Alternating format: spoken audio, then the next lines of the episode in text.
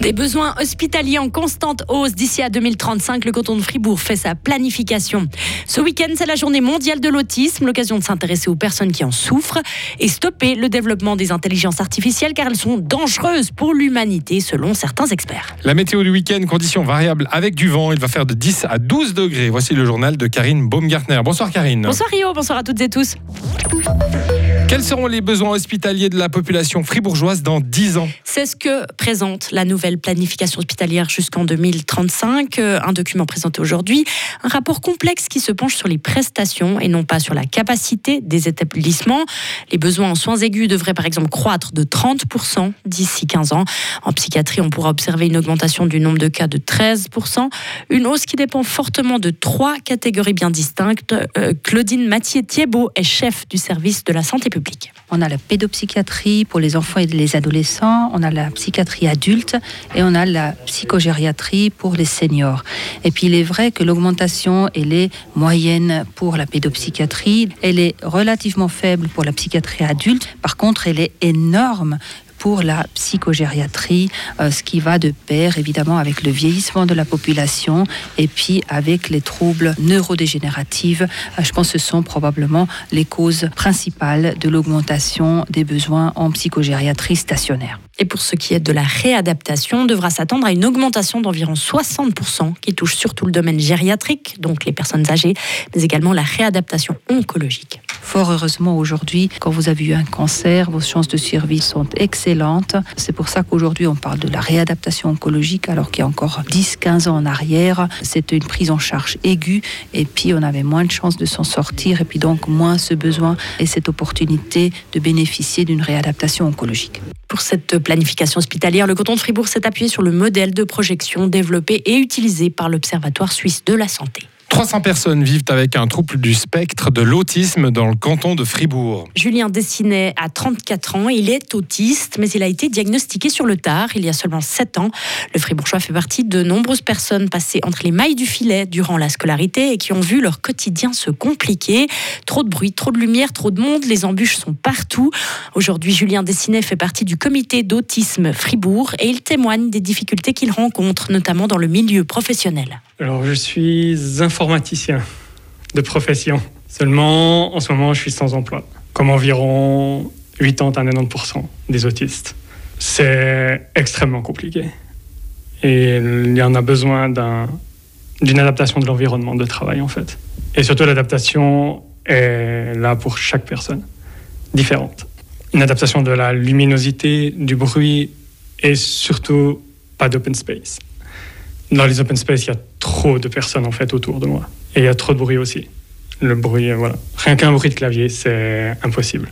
Et pour mieux faire comprendre le quotidien des personnes atteintes d'un trouble du spectre de l'autisme, l'État de Fribourg organise demain après-midi des ateliers de sensibilisation.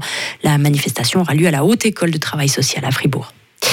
L'UDC fribourgeoise a choisi ses candidats en vue des élections fédérales de cet automne. Le parti agrarien propose une liste de sept noms pour le Conseil national et ce ticket est emmené par l'élu sortant Pierre-André Page.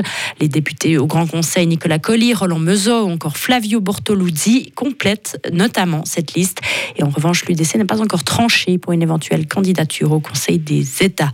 Le centre gauche PCS a aussi choisi ses candidats. Il a officiellement validé hier soir son ticket pour le national. Il est composé de quatre femmes et de trois hommes. Et à Berne, d'ailleurs, une session extraordinaire sur le rachat de Crédit Suisse par UBS aura lieu. Le Parlement se réunira du 11 au 13 avril prochain pour avaliser les crédits urgents décidés par le Conseil fédéral. Mais les chambres fédérales veulent aussi des explications de la part de la Confédération sur la taille de la nouvelle banque, la poursuite des activités de Crédit Suisse, la situation concurrentielle d'UBS ou encore les exigences en matière de fonds propres. Il faut mettre sur pause le développement des intelligences artificielles. C'est la demande de plusieurs centaines d'experts mondiaux qui ont publié une pétition dans laquelle ils demandent un moratoire de six mois dans cette recherche, car selon eux, cette technologie est dangereuse pour l'humanité, mais faut-il la craindre? Jean Hennebert est professeur en informatique à la Haute École d'ingénieurs de Fribourg. Il fait aussi de la recherche dans les intelligences artificielles. Je ne pense pas. Le terme intelligence artificielle, en fait, il vient de l'anglais où, l'intelligence a deux significations. Si on pense par exemple au Central Intelligence Agency, la CIA. En fait, c'est un bureau qui collecte de la donnée et qui crée une information à partir de ces données. Et en fait, l'intelligence artificielle, ça vient de là. En fait, le terme intelligence, c'est plutôt un système qui collecte de la data et qui en extrait des règles ou de l'information prédigérée. C'est ce que fait euh, ChatGPT. C'est plutôt une forme de digestion de l'information à grande échelle qu'une forme d'intelligence telle qu'on l'entend au premier sens du terme en français. Effectivement, le terme intelligence artificielle, ça fait un petit peu rêver.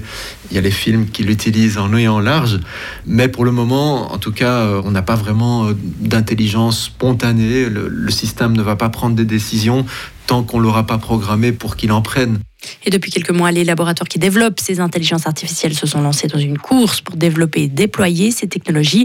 Une course qui s'est accélérée depuis que ChatGPT a fait son apparition sur le marché à la fin de l'année passée. Et en parlant de ChatGPT, l'Italie l'interdit, une décision prise avec effet immédiat aujourd'hui. Le robot conversationnel est accusé de ne pas respecter la législation sur les données personnelles et de ne pas avoir de système de vérification de l'âge des usagers mineurs. Vous avez prévu d'aller à Londres à Pâques, et ben ça va être compliqué. Eh bien, sur ton avion, 1400 agents de sécurité vont faire grève à l'aéroport d'Heathrow durant 10 jours. Heathrow, qui est quand même le principal hub pour le Royaume-Uni. Les employés, les syndicats demandaient de meilleurs salaires et la direction a refusé d'augmenter leur rémunération.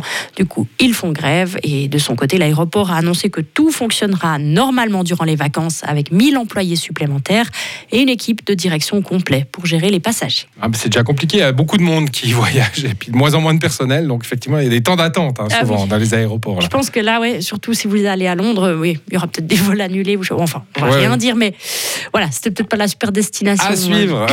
Prenez le train. Retrouvez toute l'info sur frappe et frappe.ch.